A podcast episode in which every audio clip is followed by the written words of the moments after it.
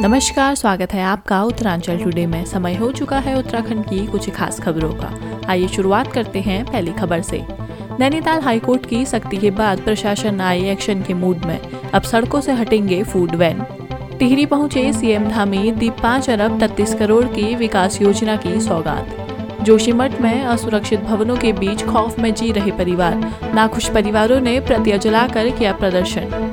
गुरुग्राम, हरियाणा की एक mobile company ने दून के कारोबारी को मोबाइल बेचने के नाम पर लगाया पाँच करोड़ रुपए का चूना। अमृतसर की घटना के बाद उत्तराखंड में अलर्ट, एसएसपी को मिले सुरक्षा व्यवस्था बनाए रखने के आदेश। तो ये थी उत्तराखंड की कुछ खास खबरें। अधिक जानकारी के लिए बने रहें उत्तरांचल डॉट कॉम के साथ। तब तक के लिए हमें दीजिए इजाज़त। नमस्कार।